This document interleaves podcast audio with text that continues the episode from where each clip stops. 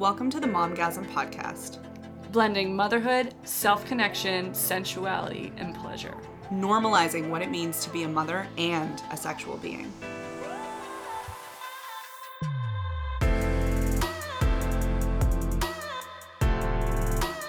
Welcome back to the Momgasm Podcast. On this week's episode, Ollie and myself recorded from a secluded cabin in the woods on her 12th anniversary. It wasn't all about romance, it was actually a weekend filled with healing and a lot of processing. This is a very raw and intimate look into Ollie and I's relationship right now, and we were really nervous to record this episode. But in the end, we decided that someone out there might be listening and resonating with where we are currently. It's not always rainbows and butterflies. Sometimes it's a lot of ugly crying and screaming into pillows. And that's totally fucking okay.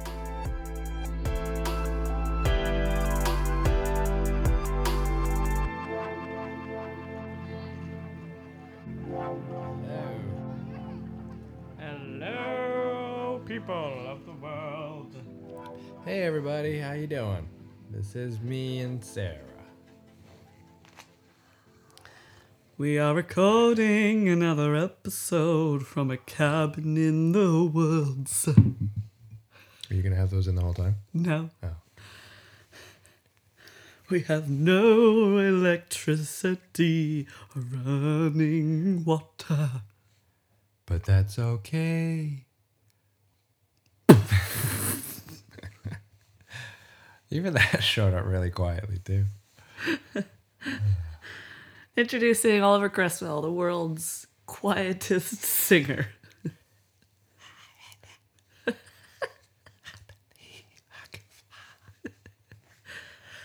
believe I can touch the sky. All right, let's get into it. It's now 8 o'clock, 10 after 8. I have 97% battery left on my laptop. Fire's dying. Fire is apparently dying. Do you want to go fix that? Maybe put a log on? It's only 8 o'clock. We're probably going to be up for at least another hour recording this. Okay, I wish me luck. Please don't put out the fire. I'm going to keep recording this.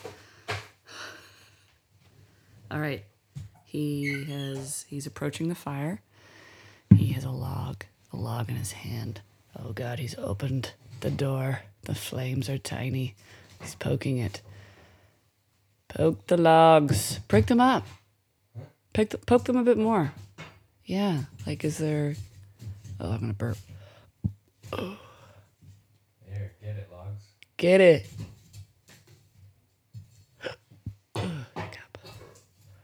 Yeah, kind of like mix it up like a salad. Mix the logs like a salad. Stoke the fire. Come on, baby, light my fire. Come on, baby, light my fire. Try to set the night on fire. All right, Okay. we're back. Dagasm, part two. Big O and S Cress. Part two, part two. Part two, part two. Part two squared. Probably gonna have to edit out the slurp. Nah, makes it more authentic. He's a real Englishman, ladies and gentlemen. He loves his tea. I think we've, for the first Holy time in shit. our lives, we've successfully made fire. Wow, look at that fire. You can't see this, but there's fire. And Sarah and I, every time we go camping, we suck at it. Oh God, do we ever? We, we can start it because everybody can start fire when you're lighting newspaper. yeah, But then, we're great at lighting. but then as soon as we put actual wood on it, it just dies. yeah, And we thought that was going to happen here tonight with the wood stove. Um, but we seem to have actually burnt wood. You know what? This this audio, this episode could almost be a little bit ASMR because you can kind of hear the fireplace in the background. Going ting, ting. Yeah, heating up. Really? Yeah. Oh. oh, yeah. Cool. You just wait till it starts crackling. Turn it way up.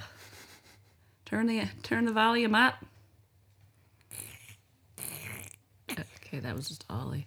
That was me. I have So- ASMR. It's fun. What do you mean by that? Because when I say ASMR, I say it as in like it is an experience, mm. like ASMR videos. So like it's a something. It really took off, and I don't know if everybody who claims to have it has it, because it's a very unique experience that is very difficult to put language to. I always used to describe it as kind of head tingles, or, and my dad described it as his big and little feeling. Um, for me, it usually occurs, it's not predictable, but it's usually with people's voices. Um, and it doesn't have to be whispering. It's usually women, but it's happened with men's voices too. They don't have to be there in person, um, but it just sends me dizzy. And it's like a really weird, funky, head tingly feeling. I think a lot of people experience that feeling now, so that's why I think I don't think it's like a. Uh, yeah, I think everyone has a sound that gives them tingles. Some people it's not sound related. Sometimes it's there's visual ASMR Right. as well, Yeah. um, or touch like sense. Auto sensory meridian response, I think, is what it stands for. Um, and until the internet, nobody really knew that it was a thing. So here we are Here we are. in this really nice cabin. Um, this cabin in the woods. We arrived today, and Just uh, outside Tatamagouche. Tatamagouche. We've got a river. It's like this tiny little cabin, and the front of it has just these huge bay windows. It's got one bed, a couch, big old Wood stove wood right in the middle. in the middle to heat it up. No electricity, no, No running, running water. water. There's a beautiful river just below uh, the front deck of this cabin. The deck, which is built around the trees. Yeah, there's three birch trees that form a triangle. There is something, I mean, and it's the middle of October. The, the leaves are an unbelievable color. It's our anniversary. Today, holy shit. Holy shit. Yeah. I haven't thought about it since this morning. Today is our 12th anniversary um, since we started dating um, 12 years ago. We made it official, and then I think it was a week later, I took off for Katimavik. Yep. and Left for nine months. Yeah. Oh, yeah, shit. So, yeah, we're here, and the. How do I word this? The weekend is not. The, this anniversary isn't a. Uh, this getaway is not a romantic celebratory getaway. No. It's. Uh, we kind of decided on our way down that this was more of a a healing getaway. We've both you and I have been going through a lot and I know that I've talked about it on a couple of the episodes of you giving me space to heal and and uh, letting me integrate certain parts of myself and it's really intensified over the last week. Really really intensified. And so yeah we're here. We're here to don't know that's gonna make a sound. Put it down. we came with journals with uh, canvases with paint with paintbrushes with crystals with tarot with books with books. a whole we've just we've got everything that we need to facilitate a really healing space for us. And you said on the way down that this you've never done anything like this before. Like you and I have never done anything like this for ourselves. Every time that we've gone away, it's had romantic purposes and, you know, to have a lot of sex in a hotel room and it's never ever happened. like Yeah. Digby know? was kind of semi healing. Digby was the actually the only getaway that I wasn't on my period. Yeah. Um, that we actually had a lot of sex, Yeah. and at the same time was really really healing, and that was. It was it was incredible. It was beautiful. It it was. I'll never forget that trip to Digby. It was everything that we needed it to be.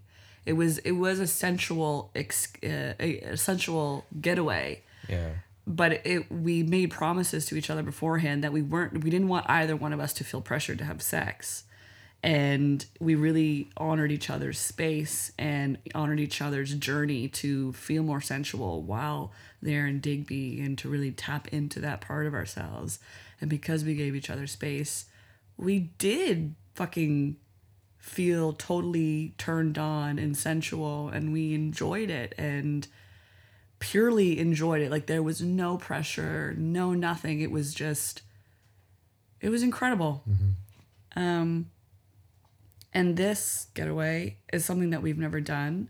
I think when we when we planned this, I said this to you on the way down. We planned it shortly after I was triggered in August, and it was for the means to get away from the hustle and bustle of our life and and with just how much healing work we've been doing to just take a break. Mm. Like no distractions, no phone, no internet, no TV, no screaming children. just get away No meowing cat. and relax. But um and trying to change my butts into ands.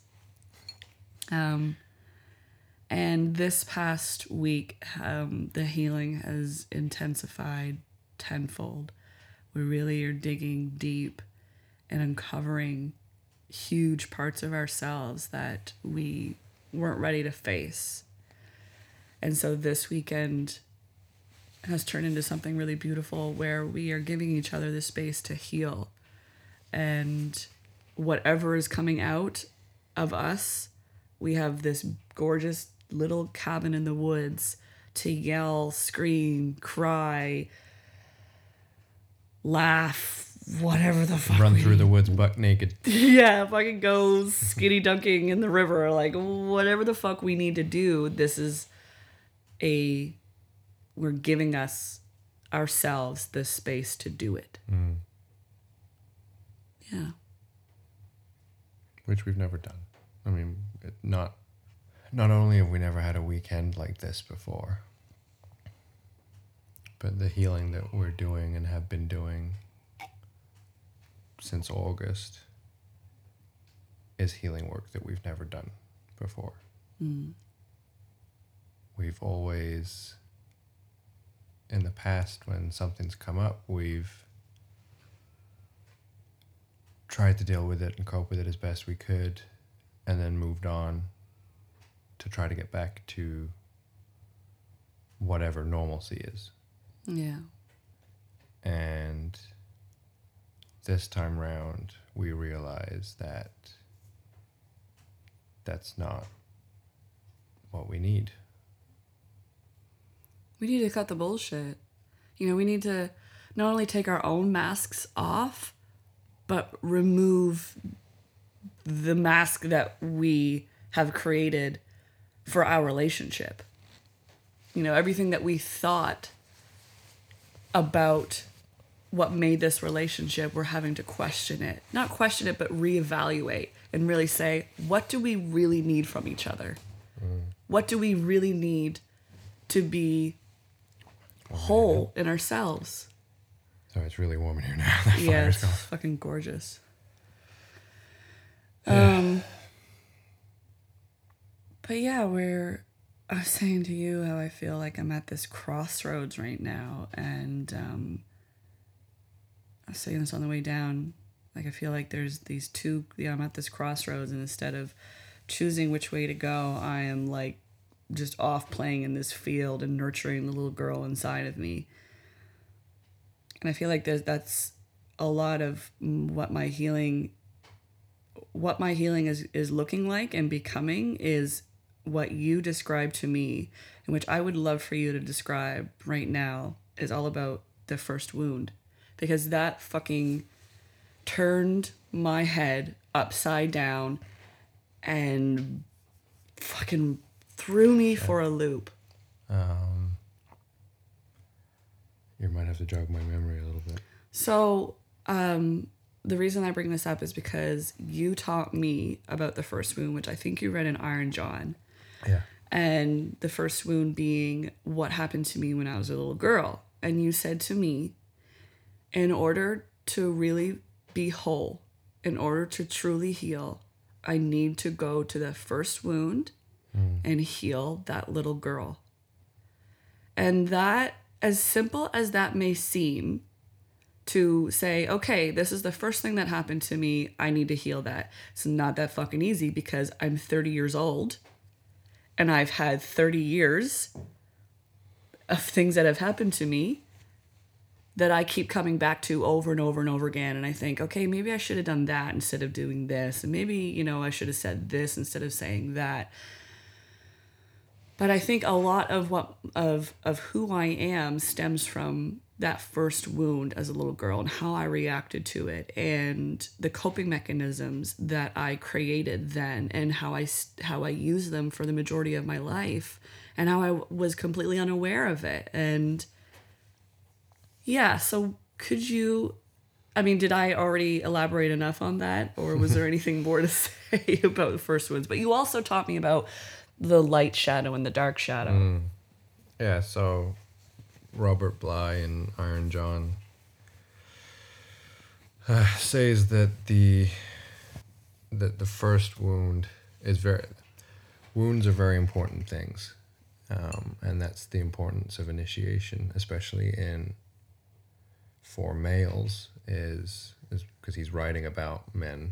He acknowledges the differences and he acknowledges that women have their own initiations, but um, he says that wounds are very very important because that first wound whatever it is um, whether it's shame whether it's trauma whether it's guilt or anything that kind of starts you on this path of negativity that just bleeds throughout your life and I guess kind of where your positive energy seeps from.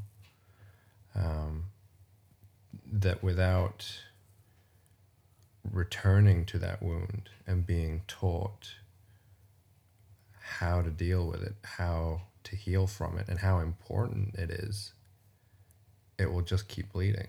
yeah yeah And it's important, he says it's important for men, a male initiation. He uses examples of all, all ancient and aboriginal tribes all over the world that take a boy when he's 12 years old and the men give him another wound. They give him a physical wound to remind him of his first one. But then they give him the stories and the mythology and the healing practices with that wound to help him make sense of his first wound, to help him heal through that first one. Um, and obviously, like initiation and hazing in universities today is a sad bastardization of of that tradition. It's just boys hurting other boys, or boys hurting other girls, or girls whatever. Um, but that wound will keep bleeding until you're able to go into it and go through it. You have to heal through that wound. Because if you don't, you're just doing patchwork. But that's what I feel like I was doing my entire life. Like I was, yeah, I was like, like a, I equate it to uh, like an air mattress, and there's a hole in it, so you put a patch on it, and then there's another one, so you put a patch on that, and you just keep putting patches on it to keep it in, to keep it in, so you don't let it out. And I feel like It comes out somewhere else. Exactly.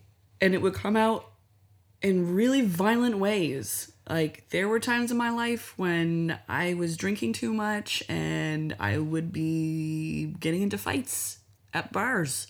Hmm. Um, cuz I had so much anger inside of me and I'm realizing and I'm I'm going through this I'm letting myself feel the anger that I never expressed. And everything that we're going through right now, we're revisiting all of those old wounds. And I'm revisiting, we're revisiting all the old wounds that we created together, but we're also revisiting the wounds that we had before we met each other. And those for us are our first wounds. the wound. Yeah, we're having to revisit our first wounds because the wounds that have come up for us in our relationship are related to that, to Yeah. those wounds. And we've done patchwork. We've done a lot of good patchwork over the years, but it wasn't enough. but it wasn't enough. And I can't, something that actually Lindsay said in one of the episodes. I think it was the when shit happens and sex doesn't. And she was, you guys were talking about healing and saying how healing isn't pretty. Healing is hard work. Um, it's, and I ever since then I was thinking about how the body heals a, a physical wound. You get a cut or a gash in your arm or something, and it bleeds, and then your body pusses over, and it's it gets all kind of weird and icky, and then it scabs over, and it's not a pretty process, and sometimes it can hurt. And Tom, the other night when I was talking to him, he mentioned uh, purgatory, like the Christian purgatory, that if you want to get to heaven, to this pure state with God, if you want to be fully whole, if you want to unite, if you want to unite or destroy, or however, whatever word you want to use, but unite your ego self with your divine self, then purgatory is this cleansing fire mm, Yeah. and it burns. It's not easy. If it was easy, there'd just be you just go straight to heaven and boo, yeah, you're done. Mm. But like the Barenaked lady said in Love is in a Dangerous Time, Lovers in a dangerous time. nothing worth having comes without some kind of fight. And you gotta kick at the darkness till it bleeds daylight. So Before Steven Page did Coke. it's okay. It's all right. He can do coke He and can still do write coke. amazing music. He sure can. Just sucks if the coke, you know, ruin kind of not ruins, but uh, you know, interferes with the songwriting. That's when you know it's an issue. But anyway, this is not an endorsement for cocaine. Um, No, it really So, with saying that, how do you feel about where you are right now?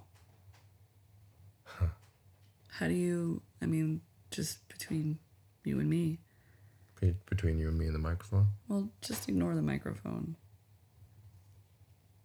But, It hurts. It sucks. It's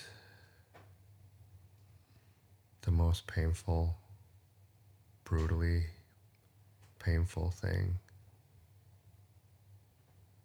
that I've ever experienced. But at the same time, there's that feeling that it's right. That even though I can't make sense of it all right now, and that I don't know where it's going. I can't I can't really see very far ahead anymore. yeah, me either. But and while that scares me, it also doesn't. There's a strange a strange comfort somewhere in the back of my heart. I, uh, one of the cards that I drew from the deck, the Animal Spirit deck, that Bahia so lovingly gifted me. Actually, this was the card that Henry drew for me the other day. It was the tarantula card, and uh, been very drawn to spiders lately. And, they, and I know that this is the time of year that spiders are more, you know, they're coming into the house to, for winter, but I've been seeing them pop up more, and my reaction when I see them is not fear. I'm just like, oh hey, hey man, how you doing? You all right over there? Oh, spiders are great. Spiders are great. But um, the card that I drew, the tarantula, was all about um,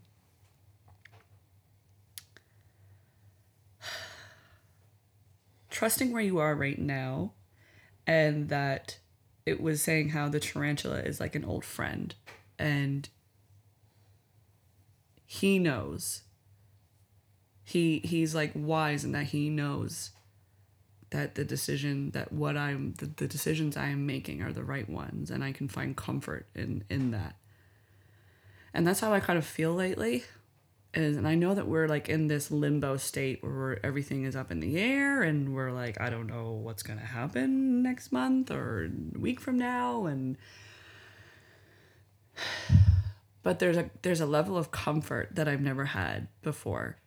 And the comfort that I'm experiencing is a comfort in myself, like a comfort in trusting myself, and that whatever comes next is what is supposed to come next. And I think that was something that I never had.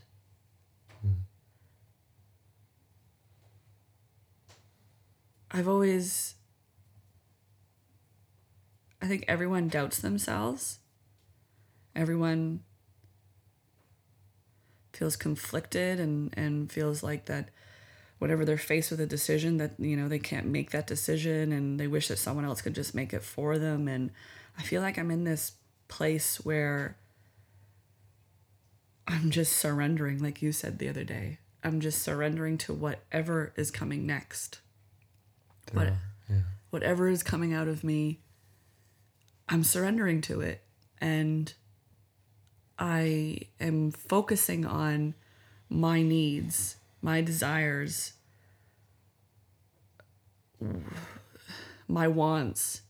I'm focusing on my self care. yeah. You're putting yourself 1st I'm putting myself first. and, And first. that is something hard to do as a mother. Mm-hmm. It's hard to do when you are in a relationship, a long term relationship, because you love someone and you want to take care of them and you want to love them and you want to give them things and you when they're hurt you want to put them first because you love them and i'm finally i'm not finally but i am in a place where You know that it's not selfish to do it for you. Exactly. And by putting the work into myself and giving myself attention and trusting myself and trusting my needs, I'm going to become a better mother. I'm going to become a better business partner. I'm going to become a bit a better partner. I'm going to become a better friend. I'm going to become a better daughter. I'm going to but none of that matters. I'm going to show up for me. Mm. I'm the one that needs the attention. You're showing up for you. You're you know i can't i can't be anything for anyone unless i'm and if i'm not there for myself if i'm not showing up for myself that's a very good point. and i don't think that i've showed up for myself in a for a very long time you know before we had kids i didn't know what showing up for myself fucking meant i was a young 20 year old who just loved to party and throw parties and buy really nice clothes and and travel when we could and mm. do my art i didn't think at all about what I needed, to be completely honest. And then you become a mom, a parent. And then, So just kids having kids. yeah, everything that you used to do for yourself, you now no longer can. Mm. So then you're left wondering, well, who am I and what do I need to make myself happy while I'm in the chaos of parenthood? Mm. And then a lot of people are like, I don't know who the fuck I am, and freak out about it. And and just get lost in the roles that Or they, play in life. And then don't try to find it and don't deal with it and then midlife crisis. Exactly. So I'm as much as this fucking sucks and it's brutal and I'm stripping everything away and I feel completely vulnerable and I've never cried this much in my life and I've never screamed this much in my life. I uh this is essential. This is peeling back the layers, throwing away the masks, throwing away the roles, and looking at myself in the mirror and saying, Who are you and what do you need? And just making it simple every day. Every day I'm asking myself, every day I'm saying, What do I need to do for myself today? Do I need to put on a really nice outfit today? Do I need to go for a walk today? Do I need to sing today? Do I need to paint today? What do I need to do for myself today? And slowly I'll start finding this groove, this rhythm of self care that I can just get used to. And that will help me through this this tough time. And that I can teach our children. One thing I thought of when you were talking then about trusting yourself, surrendering to, I guess, your intuition or. Hmm.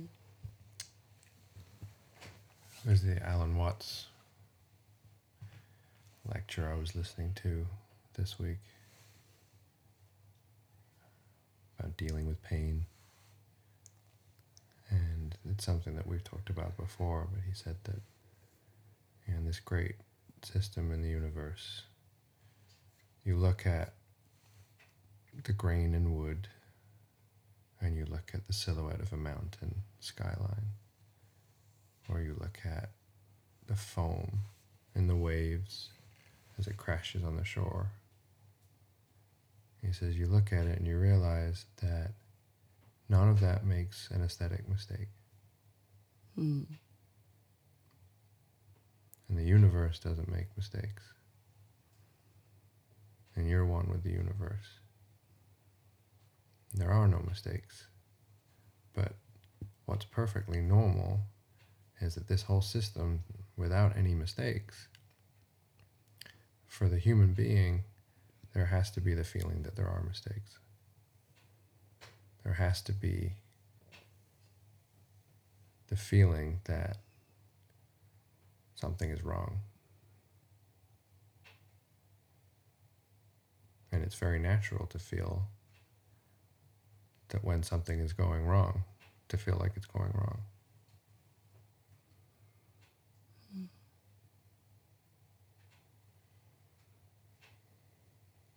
I mean, I think the one he goes on to say that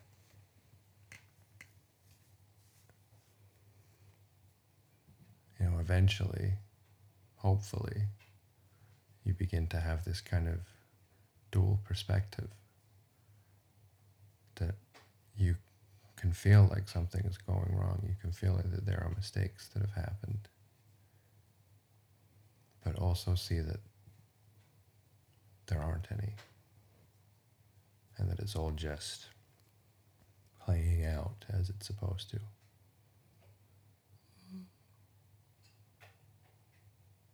Not that there's even any end goal, but that it's you're part of this whole cosmic movement. I don't really do tarot like you do.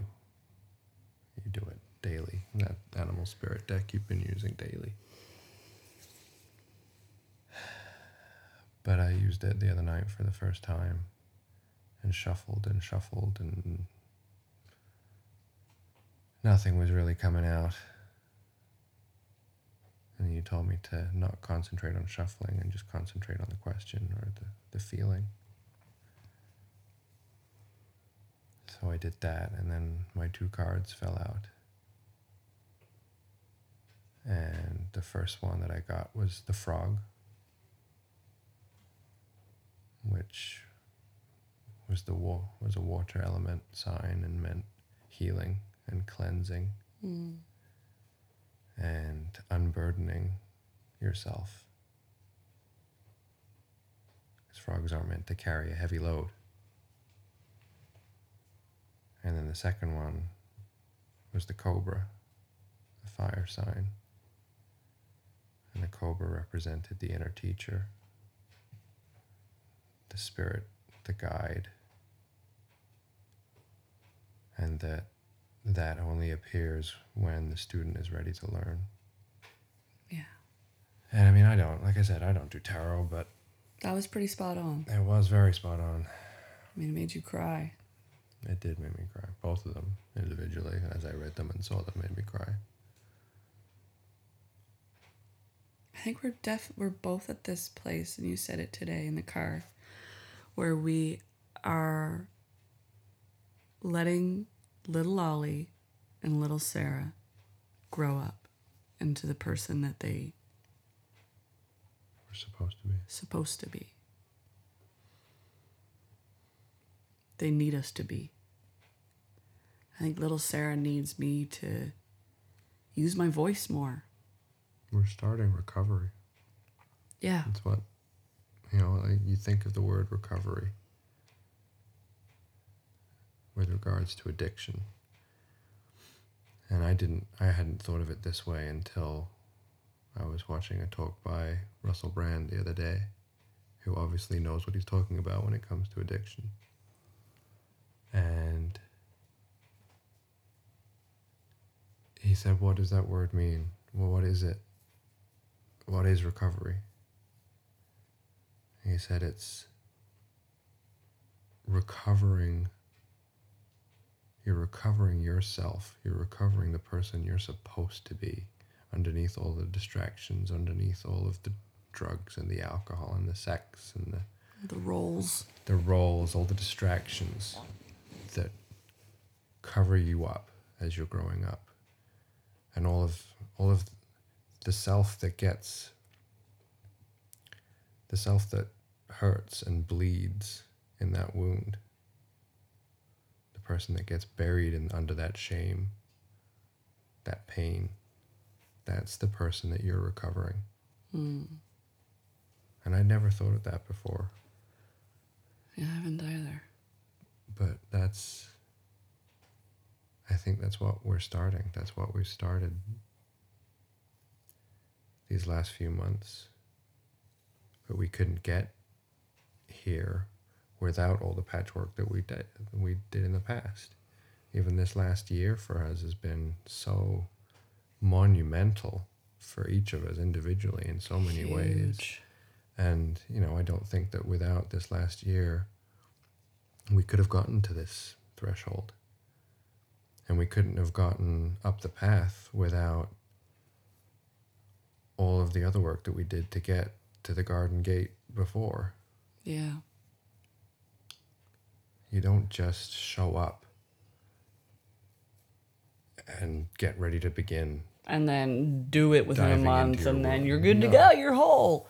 No, it's years. It's Yeah. years. And Descent and ashes work take a long time. And one thing that needs to be said, because we are a married couple, is being in a long term relation, rela- relationship with someone and doing the healing work beside someone. Hmm. Both of you are doing the healing work beside the other person. Oh, That's tough. it's tough. And when people say, you know, you really got to know someone, you really got to know them deep down, deep, deep down before you can really spend the rest of your life with them. Well, yeah, there's truth to that. But how do you reveal such a huge part of yourself to someone in the early parts of your relationship? I feel like it takes years before you really start to peel back the layers, especially if oh. you're in a position like you and me, where you have so much repressed. Mm-hmm. that and because so many of us do we're never going to be really us with another person right away No. either. I mean, there's But I want to just sorry, to- but I just yeah. to finish that thought of of. It might be easier if you and I weren't together and we were doing this healing work, because not only am am I dealing with my shit, but then I see you at the end of the night and I realize that you've gone through a whole day of doing shit, and then we parent, and it's fucking hard. There are so many days where I just want to run away. I just want to escape. I want to completely call it quits because this is so hard. It is so hard. And as much as I love you with my entire heart, I am diving into the deepest, darkest parts of my psyche. The parts that have have never revealed themselves to me until very recently. And then I got to look at you and you're doing the exact same fucking thing. And then we look at our boys and they want to play with mommy and daddy. they want to play animals. They want to play animals, I have to go being tiger after I've just right?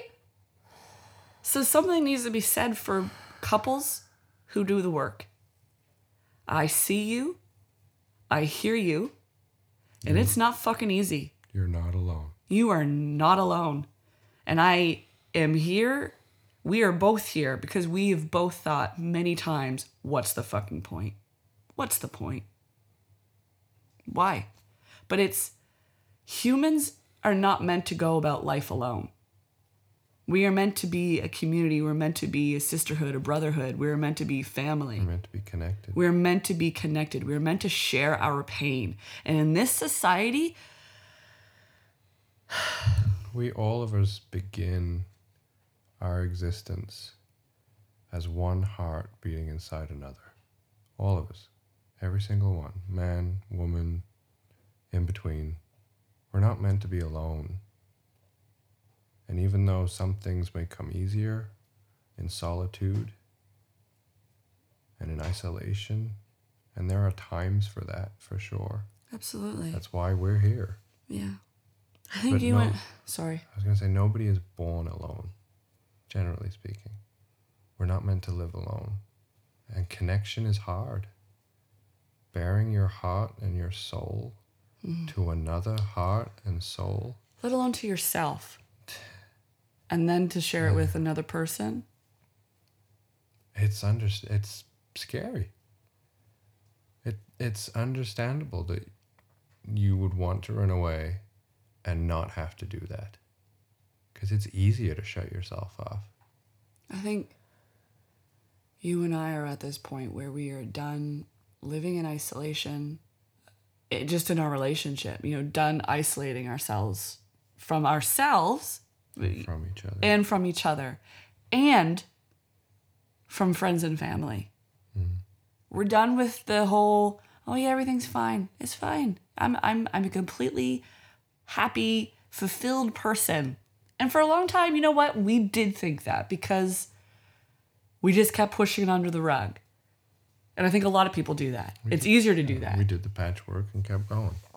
but I, we're at this point where it's all coming out and it's hard and it's ugly and it's brutal and it's scary and yeah it'd be easier to just run away but this doesn't last forever healing is not linear and the really really heavy days they do not last forever and something that i read the other day has really shifted how i've been dealing with my really really really heavy days I saw this um, picture of it said how to feel your feelings.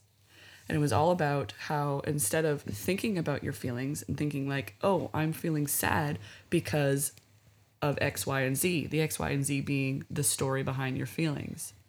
And instead, you shift that from actually feeling the feelings in your body. Where do you feel it?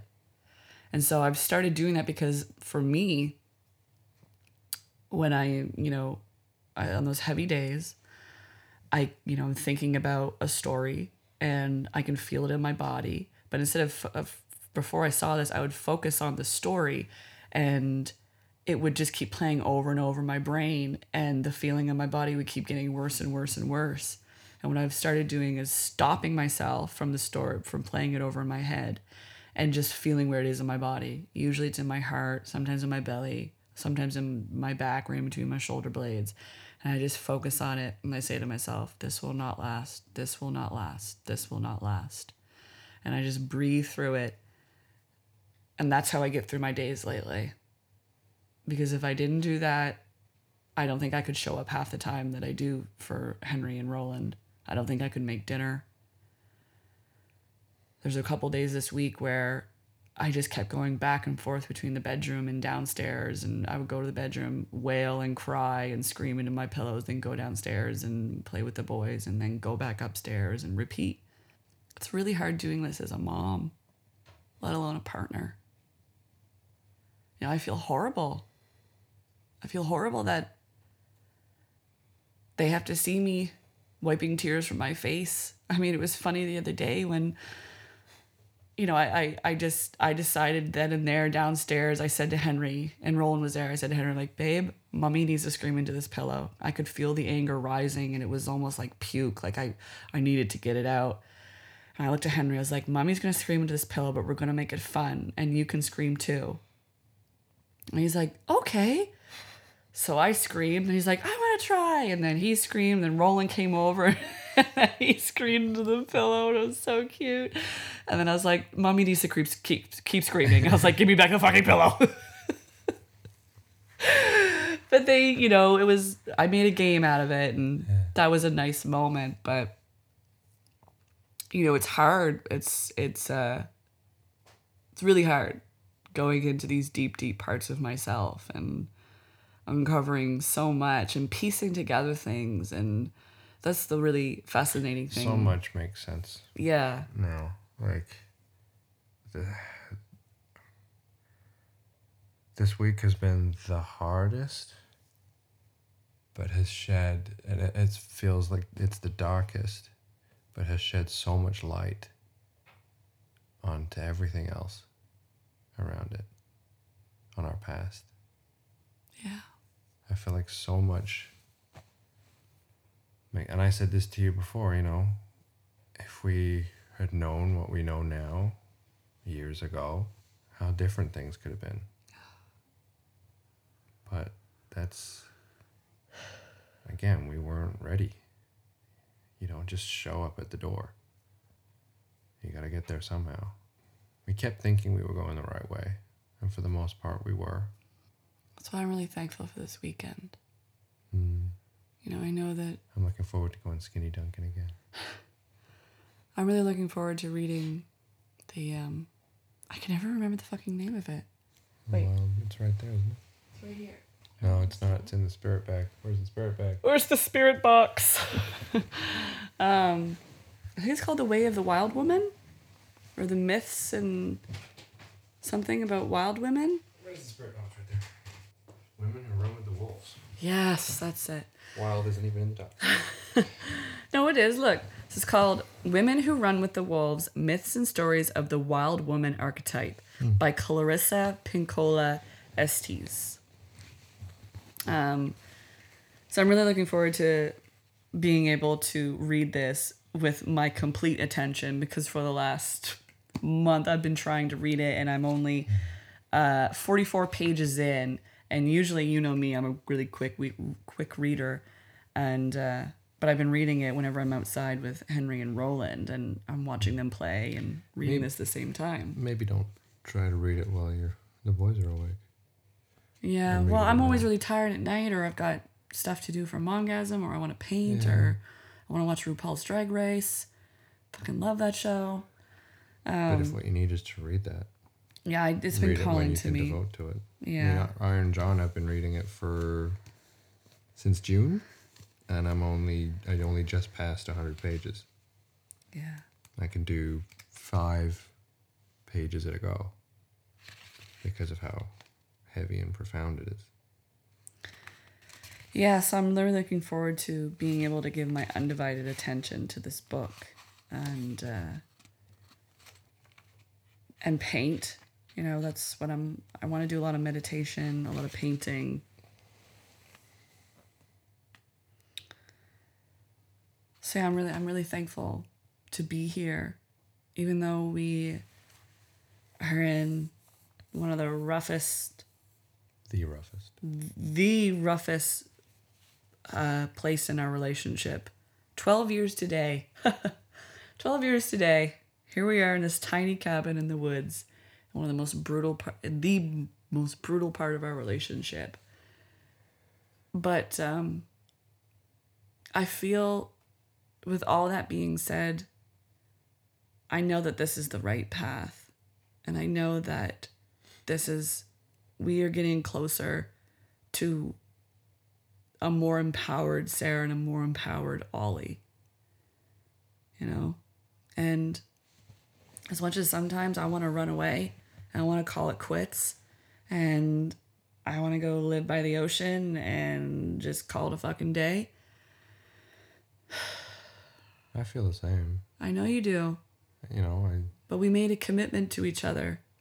And I have known for a very long time, that's why I married you, that we're supposed to be together. And even our fucking pain, even this, we are meant to heal together.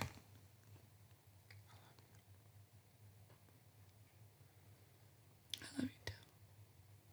I know we're meant to do this together. And it's hard. It's so hard.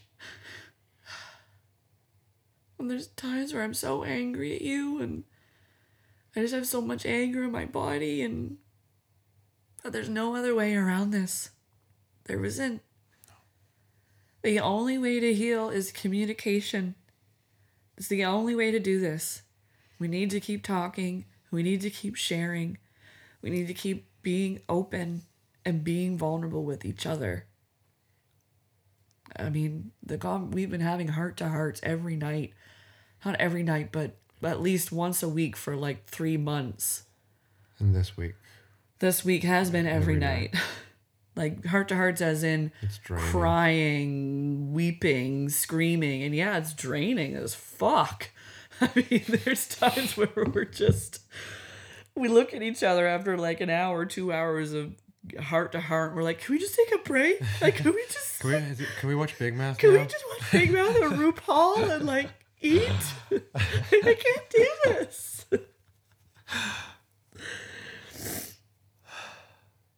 Glad that we're here.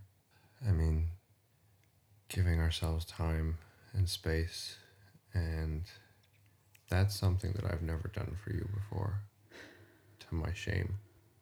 I've never known that I needed it to this extent. Mm. But it's this is all, this is all, this is new and old for us. It's new for me because it's new in the way that I'm giving you that space, and we're giving each other that time. I and this is these are boundaries and spaces that have always been gray for us that we're finally Making black making and black white. and white. And maybe a lot of our problems kind of come down to that mistake, inverted qu- quotes, that we let there be so much gray from the very beginning. We shifted through it back and forth. And a lot of the healing work that we've been doing this last year is about making things black and white, is about saying, what you need is about saying what I need, what we can give to each other, what we can't give to each other. Like you said, like you're not gonna, you can't, are you gonna, maybe some people do, and if you do, fucking props to you for having all your shit together when you meet somebody. well done. Keep going. Don't stop now. But most of us fucking don't. Like we met in high school. We were children. Yeah. We were hurt children. Yeah. Fucked up little children. And we shouldn't blame ourselves for not having everything figured out so that right at the very beginning we can say, okay, this is what I need from you. This is what I can give to you. Right. Yeah. Fair enough. Yeah. Because how are we supposed to do that? How are we supposed to know? And people are constantly changing and evolving anyway. Yeah. So this is not like it's one, it's not really one conversation that you can ever have with somebody. Because the person that you meet when you're 17 is a different person at 27. Yeah, yeah, you are not at all the same person. I I'm not either. I read that letter that I read of yours this morning that you you said that the man that I am today is not the boy that you met and fell in love with. But here we still are. Yeah, I loved that quote. I'm so happy to have read that letter again recently because that quote of marriage is two imperfect people refusing to give up on each other. But I wrote in my journal a couple days ago, or yesterday, I said, I still agree with that, but I want to change it a little bit too. And you want to change it. And I want to change it too. Marriage is two imperfect people refusing to give up on themselves hmm. and each other. And the deeper the sorrow, the deeper the joy. The deeper the sorrow, the greater greater the the joy. And we have do have a lot of deep, deep sorrow and such great amount, great amounts of joy. You know, and one thing that has remained constant for us was is communication. I mean, even though it wasn't as deep as it is now, it was it was all we knew back then. You know, what we were giving to each other was all we knew back then, but we still communicated a lot As best we could. as best as we could with the tools that we had and knowledge we had and Best that it could when I was stuck in this place. what's that from again Tastes like confused. right all right, all right, as much all fun right as I all could when I was stuck in this place. hey man you cool what's he talking about i want to give a joint uh no. I don't. Be a lot cooler if you did.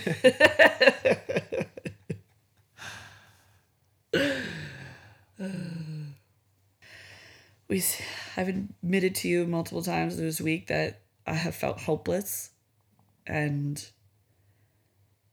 um but Been good lighter days and heavier days. yeah. And some days start heavy and get lighter or or start lighter and then get heavy and and the one thing that and one of the things we've you know I'm, I'm really proud of us for doing i'm proud of everything that we've done over the past year and up until now. And one of those is the amount of communicating we've done not just about our sorrow and pain but about our sexuality. You know momgasm has really kicked off I mean, before Momgasm, I was doing a lot of work to re, as I put it, all that, you know, a year and a half ago, to reinvigorate my sexuality. That's what prompted mm.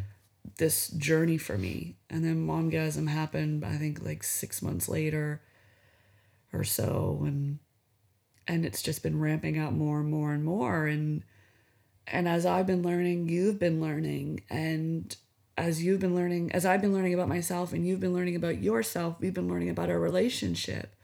And the a whole new set of boundaries have been made, a whole new set of of likes and wants and dislikes and understanding. understanding and I mean this could be a conversation saved for another Dagasm episode.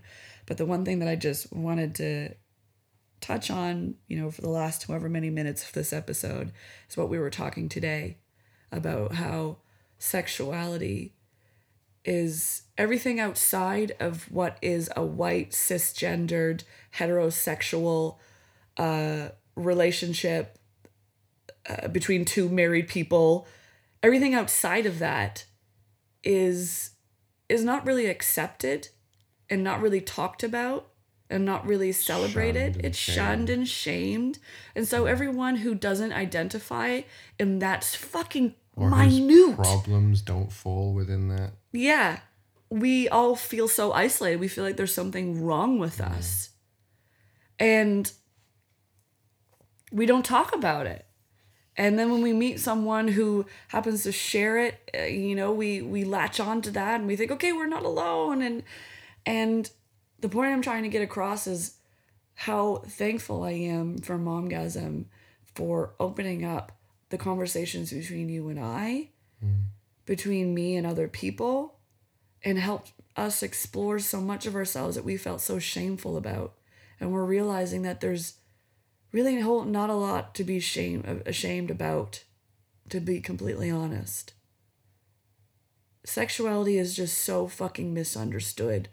So complex. It is so cleansed and purified to fit this fucking Catholic Christian, Judeo Christian, whatever form of sexuality. Mm. And That's where we live. that's where we live, exactly. Sexuality in other parts of the world was celebrated. And then when Christianity spread, that view, those views were annihilated, assimilated. Assimilated, yeah. Whitewashed, Right. Literally. literally. The Europeans came to North America and told them that they were living in sin. The Europeans went to Asia and told them that they were living in sin. And when your system, cultural, political, religious system, when the agenda of that system or the view of that system is that you know these are the morals and these everything else is everything else outside of that is sinful and separates you from god it, it's just completely missing the mark and Yeah. we were talking earlier about we were talking about earlier about education again as we often do sex education and how the school system is a reflection what's taught in schools is a reflection of what most parents are comfortable with their children knowing and what we get, what I got, I, went to a Catholic school my whole life until I moved here. What I got was a reproductive education. Yeah. Preach, yeah, absolutely. We get an education on what happens when the male penis is stimulated and where how the sperm moves from the testicles up through your, your urethra, out of your penis, and then into the woman's vagina, up the cervix and into the womb, where it may or may not fertilize an egg. And then once it fertilizes an egg, then a baby starts, and then blah blah blah blah Yeah. where's the discussion of well and again we said maybe things have changed in the 10 odd years that we've been outside of high school but is there a discussion about homosexuality is there a discussion about bisexuality Non-binary. asexuality is there a discussion about non-binary genders is there a discussion about. Objectum sexuals. Is there a discussion about consent are there discussions boundaries, about boundaries creating safe spaces. Honestly, I'm actually this is actually a question that we are uh, whoever's listening. please Are the high schools updating the sexual curriculum because We need to know our firstborn is only like 12 years away from high school. So if it's not there yet, we, need, to, get do it. something. And not even high school. Uh, we we Well, exactly. We limit we deny children sexuality for some very obvious and very understandable and very safe reasons. But Henry's been playing with his penis since he could Well, I think that in the, I I do agree with where you're going with. But I think that in regards to like elementary, I think that's on the parents to be educating Yeah, the children. ab- right. And I think it should be encouraged by the education system. Like for the teachers to be like, "Hey, you know, That's what should happen at parent teacher nights. right? hey, as a teacher, as an educator of your children, to you, Mr. and Mrs. Hold Parent, hold the people hold the parents accountable." what are you talking to your children about this? Because this is what we recommend, Yeah. or whatever. Or yeah, or yeah, something like that. And then in high school, when we're all hitting puberty and going crazy and fucking everything like Big Mouth, um, yeah, absolutely, yeah. Sex education is is where that is most uh, needed. But when we were in high school, again, like you said, it was just about reproductive sexuality. It wasn't about the rainbow that it is now. And I wish that it was more like that. Because I'm starting to realize that I just told you like a few weeks ago that I'm more fluid than I fucking thought. Well, me too. Yeah. And this is something that I never took seriously. Like I I'm like looking at all these girls and I'm really attracted to them and I'm thinking Sexuality is way more fluid than people fucking let on. Way more fluid. I'm I'm not I'm not giving myself any labels. I'm not there yet. I don't know if I will ever I don't know if I need to get there. I think I just need to know that I can be attracted to whoever. And mm. that's okay. That's the thing. That's case closed. Case closed, kids. You could have sex who, with whoever you want, and that is totally fucking fine. Just create boundaries, have a safe space, and be have consent Mm-hmm. first and foremost, and always and forever. Yeah. But fuck whoever you want to fuck. I've seen some pretty attractive penises lately, and I fingered my own butthole the other week. Fucking A, you did, bud. I'm proud of you. Fingering your own butthole.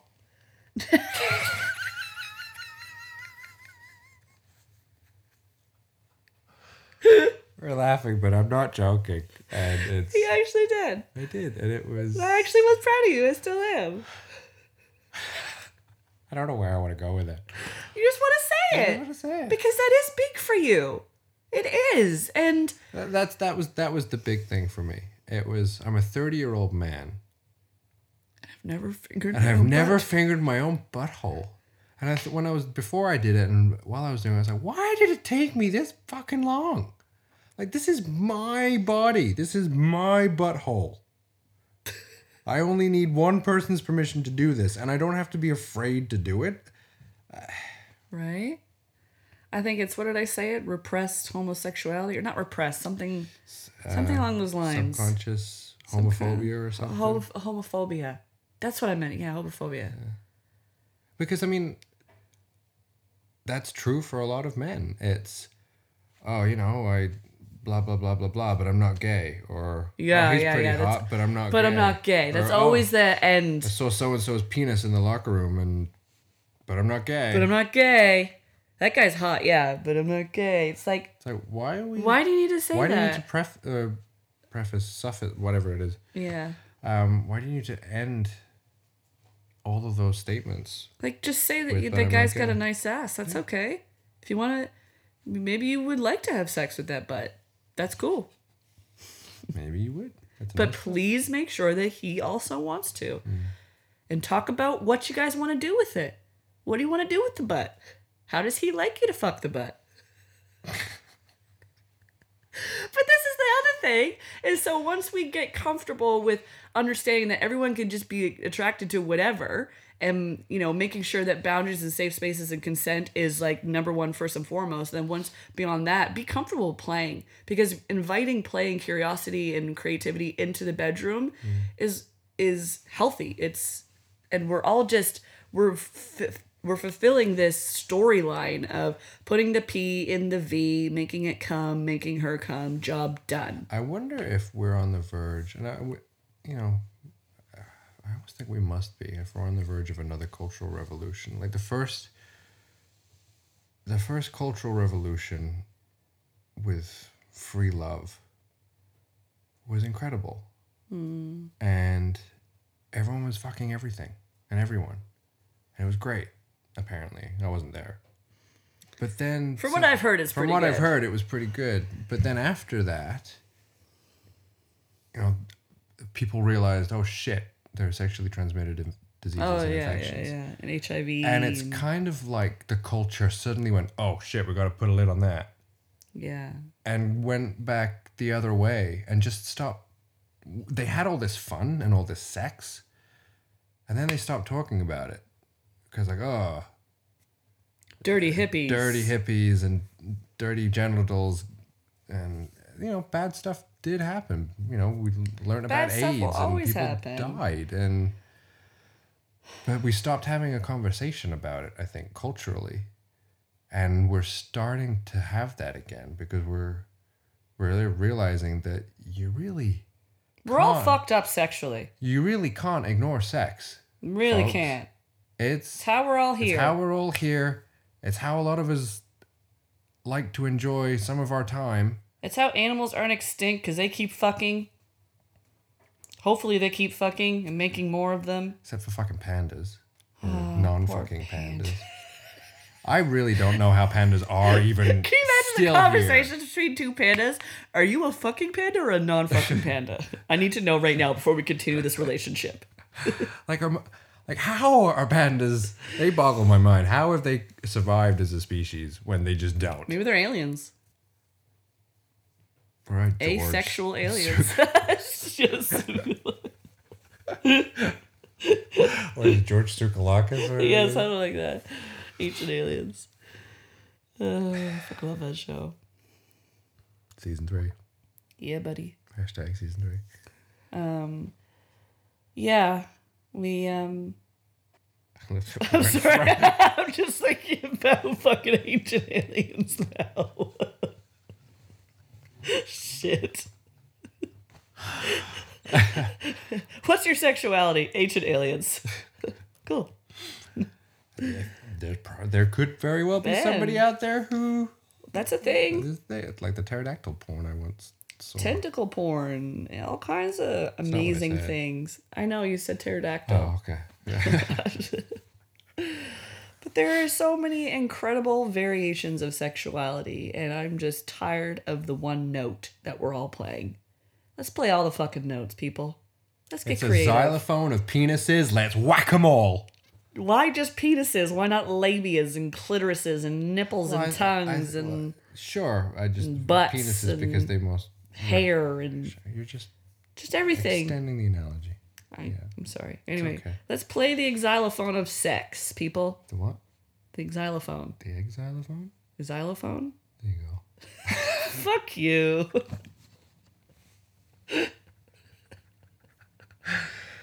Oh, gotta get. What do you? What is your? Do you play the egg xylophone?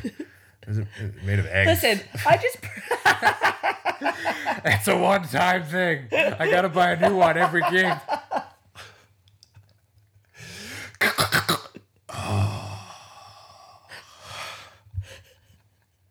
Uh, Greg, can we get another cut of that? The first cut wasn't very good. Gotta go get a fucking dozen of eggs.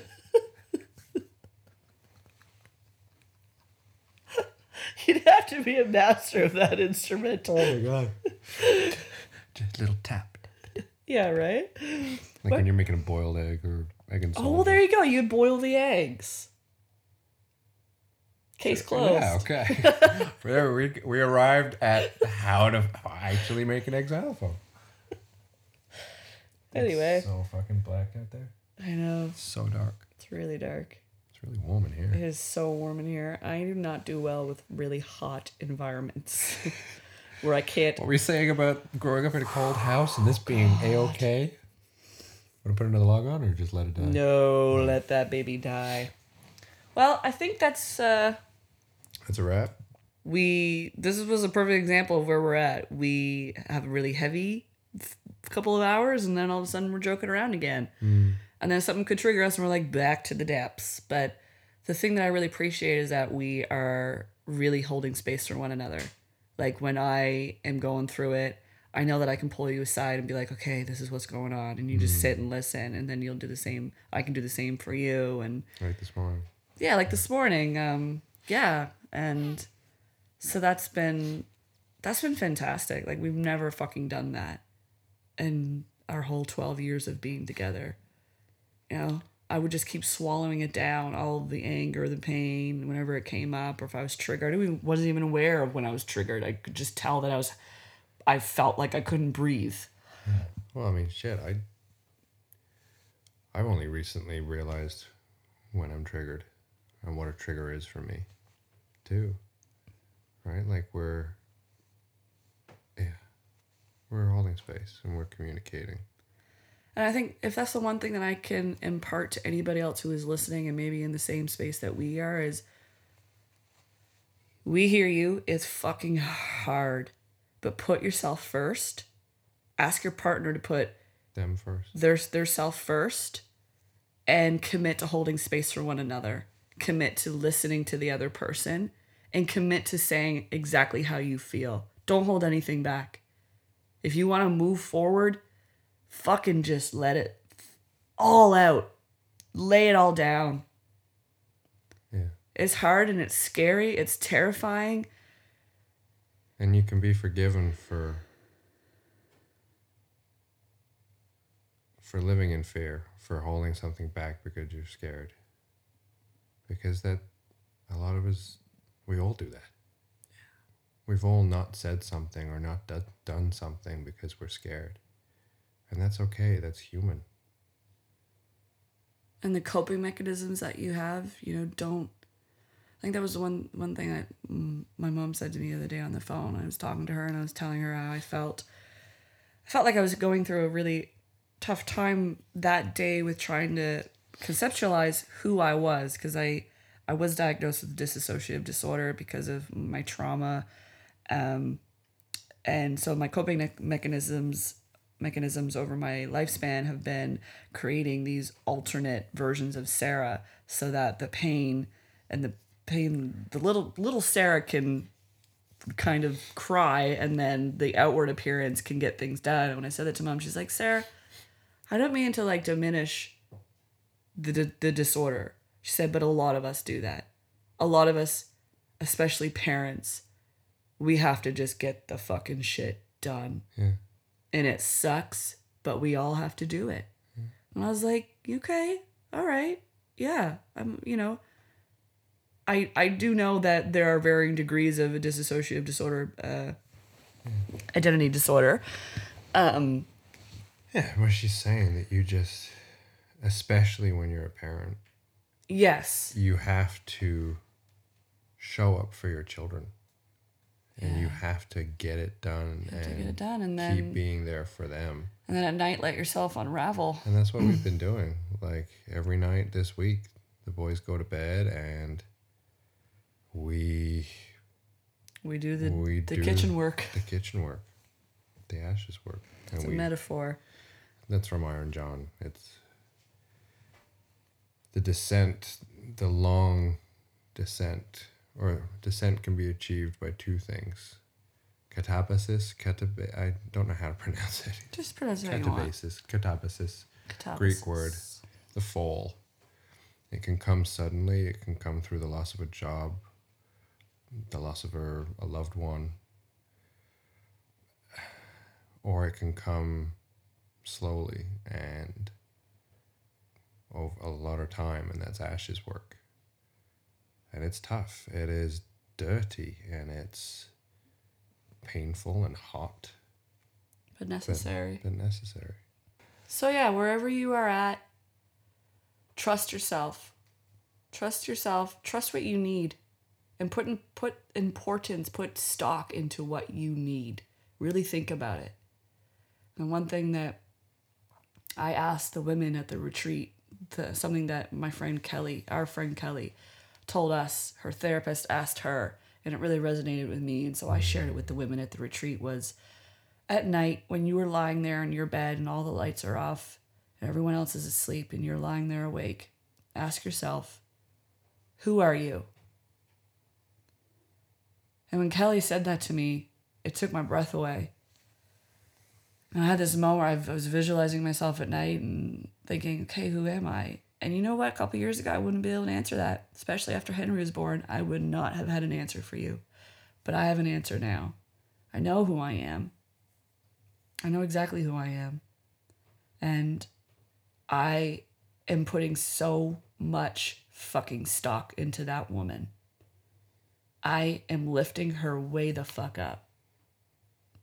Because she deserves to be lifted up, as does everybody else. We deserve to love ourselves. We deserve to trust ourselves. We deserve everything that we put into other people. We deserve to give it to ourselves. And we need to give it to ourselves first and foremost if we're going to have lasting, fulfilling relationships, not just with our partners, but with our kids, with our families. Fam- yeah, some people have more than one family. With our friends. You know, they deserve to see who you truly are. And that's one thing that I've learned and one thing that I'm I'm starting to do for myself is I'm letting everyone in. I'm letting everyone into my pain, to my happiness, to my awkwardness, to my to my pr- my pride pr- proud moments, to my sad moments. I'm just there's no more sugarcoating it. There's no more bullshitting it. There's no more trying to subdue how I'm feeling to make other people feel comfortable. This is me. If you don't fucking like it, that's okay. Maybe we're just not meant to hang out. And you deserve to do that for yourself. Yeah, I haven't shown up for myself for a long time. I've lived with a lot of shame and a lot of guilt, a lot of pain, some of it rightly placed and some of it maybe not so. But I've I'm learning this is this is what this journey has been for me is I'm learning to love myself, to care for myself, to be to think of myself positively. That's what that frog told me. Yeah. self care. Something that I've only started recently doing. And now I'm you know, part of my self care ritual is a bath once a week. Just have that time with myself, something that I've never done, to get to know the real me instead of believing the stories I've told myself in my head. One thing that I do want to add to that, and that I did, that I learned the other day was there's healthy shame and there's unhealthy shame.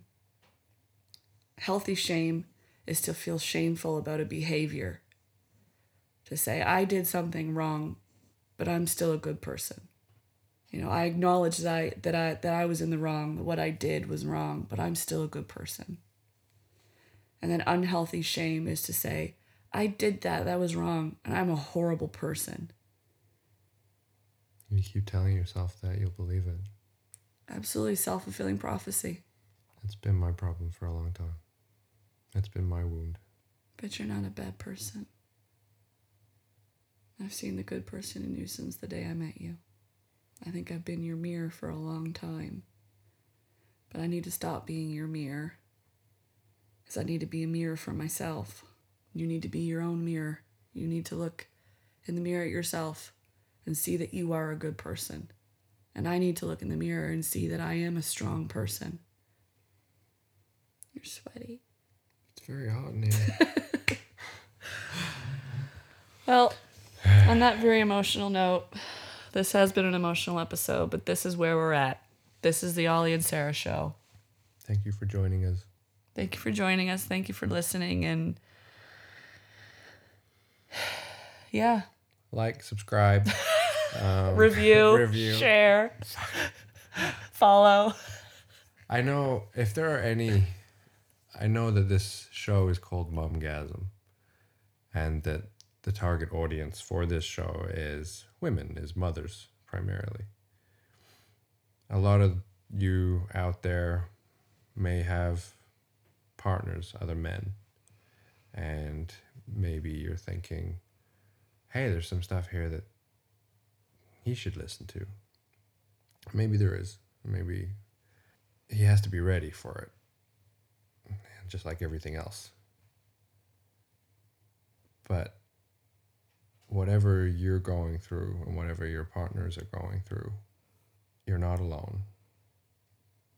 You both deserve love and happiness and forgiveness and compassion and understanding because you're both human beings trying to make sense of your lives together. And that can be a very difficult thing sometimes. But you're not alone.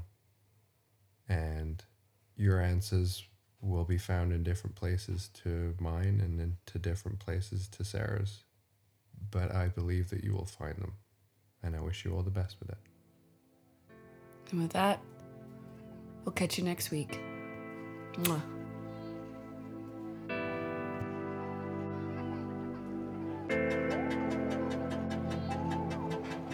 Thank you so, so much for tuning in to this week's episode.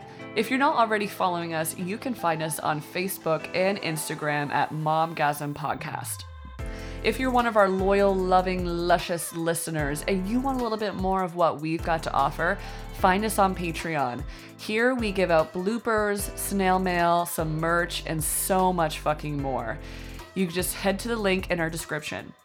If you have a question for us, like for our next Q&A episode, we would love to hear from you. You can email us anything you want about any topic at momgasmpodcast at gmail.com. And please do not forget to like, subscribe, review, and share our episodes. We appreciate it so much and it helps get the good word out. And that's it. That's all we got for you. Catch you next week. Mwah.